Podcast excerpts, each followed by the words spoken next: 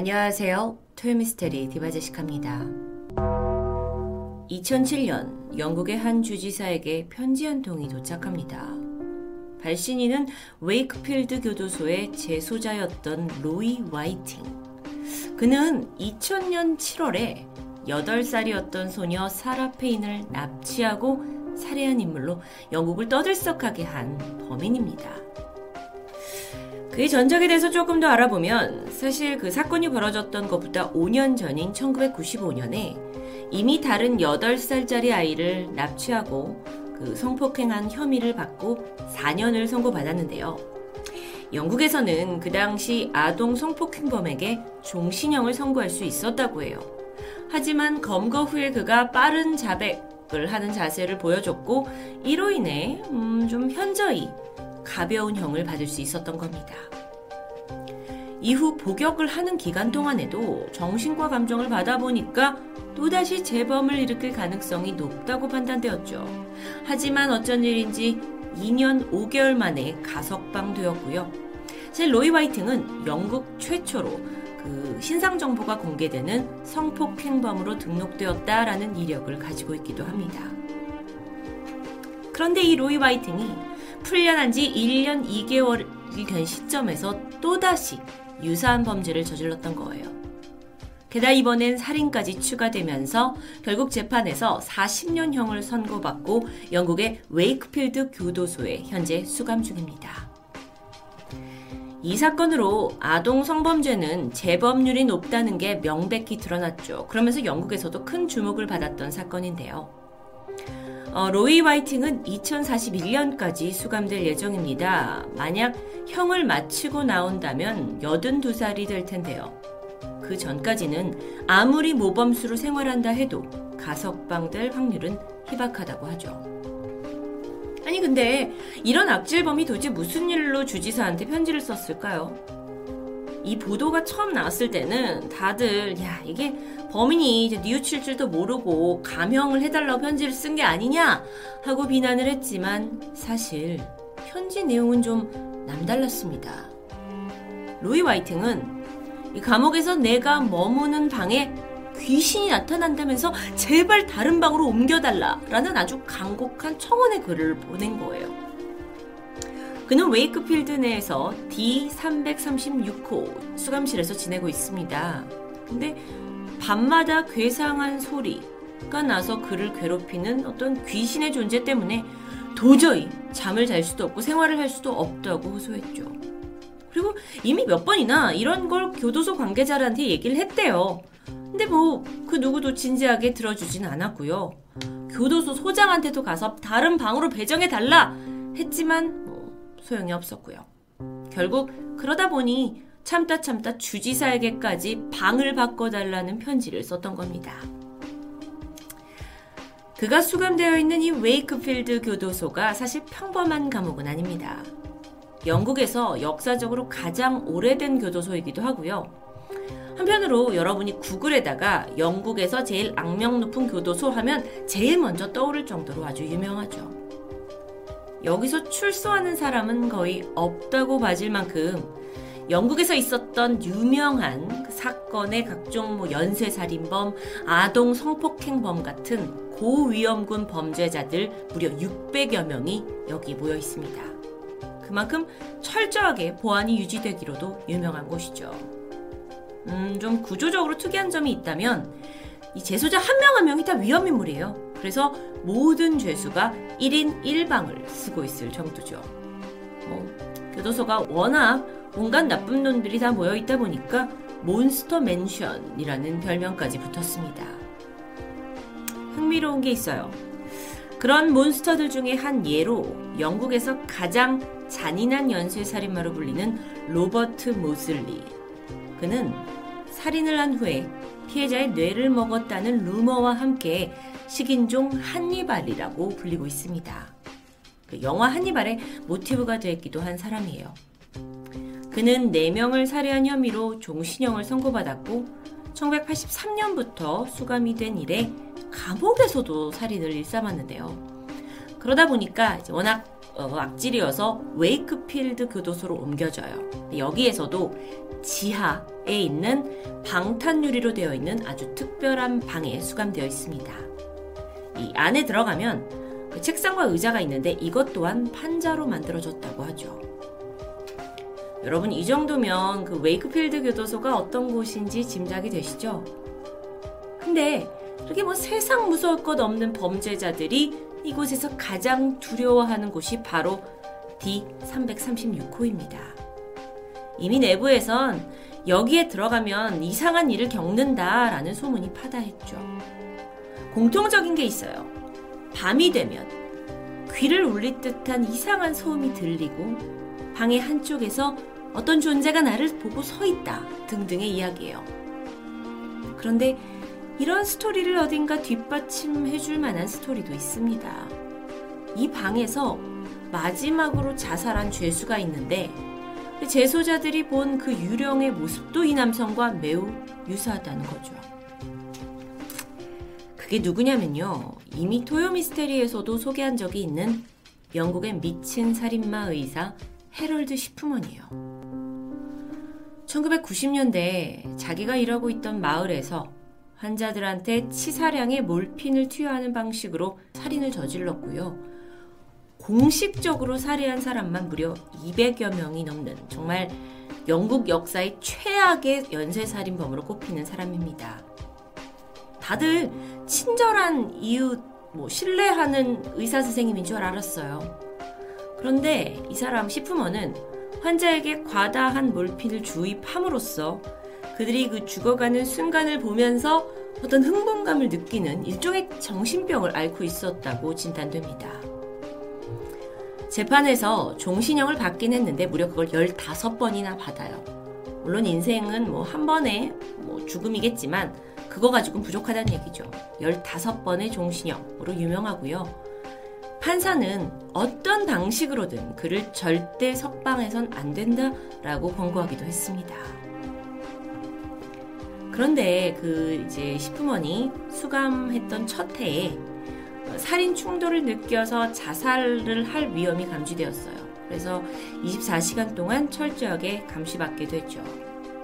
그런데 어쩐 일인지 웨이크필드 교도소로 이송이 된 후에는 별다른 조치가 취해지지 않았습니다. 그리고 결국 그는 자신의 생일을 하루 앞둔 2004년 1월 13일 간수들의 눈을 피해 침대보에 목을 매서 삶을 마감합니다. 그 방이 바로 D336호였어요. 그런데 수감자들이 이 방을 꺼리는 이유가 이것만은 아니에요. 여기서 자살한 죄수가 시프먼 외에 또 있기 때문입니다. 1987년 4월 32살의 또 다른 그 죄수 제스비르 싱라이라고 하는 사람이 관방에서 목을 메고 자살한 채 발견됐죠. 그러니까 두 명의 흉악법이 죽은 곳이라는 이제 정평이 나게 되니까 D336호는 저주받은 방으로 불리게 됩니다.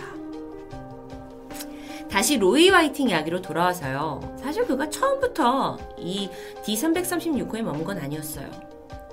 2004년에 헤럴드 시프먼이 자살을 했죠. 그리고 1년도 채 되지 않았을 때 이곳에 옮겨진 거예요. 교도관들에 따르면 이 로이 화이팅이 아동 성범죄자잖아요. 그래서 감옥 내 생활이 결코 녹록지 않았다고 합니다. 다른 수감자들이 그를 극도로 증오했고요. 또 그에 따라 무자비한 폭행도 서슴지 않았다고 해요. 한 예로 지난 2002년 8월에는 화이팅이 뜨거운 물을 이제 가져오려고 하던 중에 다른 죄수인 리키라는 사람이 그 이제 재수자들이 가지고 있는 면도기에 칼날로 공격을 하게 됩니다. 그래서 오른쪽 뺨에 6인치의 큰 흉터가 남게 되죠. 여러분이 검색을 해보시면 이 로이 와이팅 감옥에서 막 찍힌 사진들을 보실 수 있을 텐데 얼굴이 상처 투성이에요. 그러니까 감옥에서 괴롭힘이 끊이지 않았다는 거죠. 심지어 어떤 사람들은 그 로이 와이팅의 자살을 유도하기 위해서 목을 맬 줄을 가져다 놓았다라고 했을 정도입니다. 그 상황이 이렇다 보니까 최소한의 수감자 보호를 하자라는 차원에서 외진 독방의 경위가 되었고 그게 D336호실이었습니다. 그러니까 아무것도 모르던 로이 화이팅은 처음에는 어 드디어 해방되었다라고 기뻐했겠죠. 하지만 첫날 밤 곤히 자다가 점점 귓가에 가깝게 들려오는 이 기이한 소리가 들렸고요. 정신을 차려서 눈을 떠보니 방 구석에는 어둠 속에서 누군가가 자신을 보고 있다라는 걸 알게 됩니다. 쉽게 느껴보지 못한 아주 섬뜩한 공포였어요. 문제는 이런 일이 하루 건너 계속 반복된다는 거였죠. 언제부터는 그가 방에서 내가 그 죽은 존재를 보는데 그게 해럴드 시프먼이다 라고 말했고요. 뭐 이게 이게 뭐 거기에 있는 관계자들한테 진지하게 받아들여지진 않았습니다. 밤마다 그렇게 유령에 시달린다던 그가 모습을 드러냈는데 점점 이상해집니다. 여러분 사진을 보시면 아시겠지만 어딘가 되게 많이 괴팍해졌죠. 그 어떤 청결 관리를 전혀 안 하는 듯 몸에선 냄새가 많이 났다고 하고요. 머리 빗지도 않고요.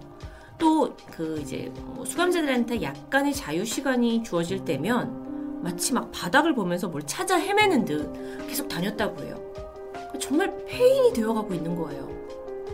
그러다가 나 좀 제발 이 방에서 꺼내달라 라는 편지가 주지사한테 도달을 했고 인권을 고려한 처사로 겨우 이 방에서 벗어나게 됩니다. 이 사건이 알려지면서 언론은 와 웨이크필드 교도소에 저주 걸린 방이 있다더라 라는 제목으로 기사를 쏟아내게 되는데 여기에 대해 교도소 소장은 아니 귀신을 본 게 아니라 워낙 로이 와이팅이 여기에서 괴롭힘을 많이 당하다 보니까 환각에 시달리는 거다라고 사건을 일축합니다. 뭐 그렇게 D336번 방의 유령 소동은 해프닝으로 끝나는 듯 했죠. 그로부터 시간이 지나 지난 2013년 또 다른 죄수 한 명이 D336번 방에 수감됩니다. 그는 5살 소녀 에이프릴을 납치해서 살해한 범죄자인 46살의 마크 브리저라는 사람인데요. 판사는 그가 병리학적 거짓말쟁이에다가 소아성애자라고 판결 지었고 종신형을 내렸어요. 그래서 웨이크필드로 이성이 됐고 이 방의 새로운 주인이 된 거였죠. 그런데 그 역시 하룻밤을 보내고 동료 수감자한테 지난 밤에 내가 이상한 걸 봤다 라는 이야기를 털어놉니다. 그렇다면 그 유령이라는 존재가 미친 살인마 의사 시프먼이었을까요? 마크에 따르면 그 유령은 성인이 아닌 어린 소녀였다고 해요. 바로 자신이 살해한 다섯 살짜리 소녀 에이프릴의 환영인 것 같다고 주장합니다. 정말 유령을 봤던 걸까요? 아니면 환각을 일으킨 걸까요? 웨이크필드 교도소는 음, 영국 빅토리아 시대인 1594년에 지어졌습니다. 약 600여 개가 넘는 1인실 감방, 거긴 침대와 욕실, 그리고 또 식사를 준비할 수 있는 주방까지 갖춰져 있다고 해요. 오래전에 만들어지긴 했지만 낙후된 시설을 리모델링 하면서 지금은 내부가 굉장히 최신식으로 보이고 있죠. 2018년에 교도소 감사를 해봤더니 이 죄수들의 정신과 치료가 제대로 되지 않고 있다라는 문제가 발견됐다고 해요.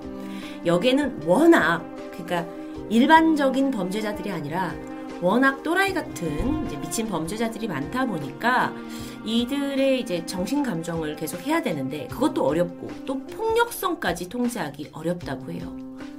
정말 무시무시한 곳이겠죠. 이번 스토리를 통해서 유령의 존재 외에 알게 된 것이 있습니다. 영국 수감자들에게조차 아동 성범죄자들은 엄청난 어, 혐오감을 주는 사람이라는 거죠. 작년 2019년에 영국의 또 다른 교도소에서는요, 아동 성범죄자로 투옥이 됐던 33살의 리처드라는 사람이 살해당한 일도 발생했습니다. 어떻게 된 일인가 라고 봤더니 이 리처드란 놈이 6살 어린아이를 끔찍하게 성폭행한 일을 마치 자랑하듯 감옥에서 얘기한 거예요. 그거에 분노한 폴 피츠제럴드라는 또 다른 재수자가 그를 살해해버린 거죠. 로이 화이팅. 그는 여전히 감옥에서 고통받으며 살아가고 있습니다. 지난 2018년에도 다른 재소자 두 명이 그를 살해하려다가 실패했다라는 뉴스 보도가 있었을 정도예요.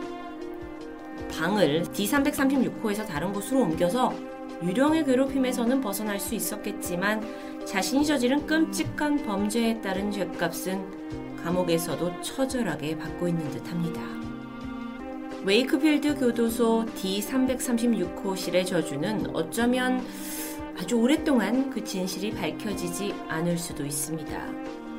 그 방에 갇혀야만 뭔가를 알아낼 수 있는데 그곳은 흉악범들에게만 허용된 곳이기 때문이죠.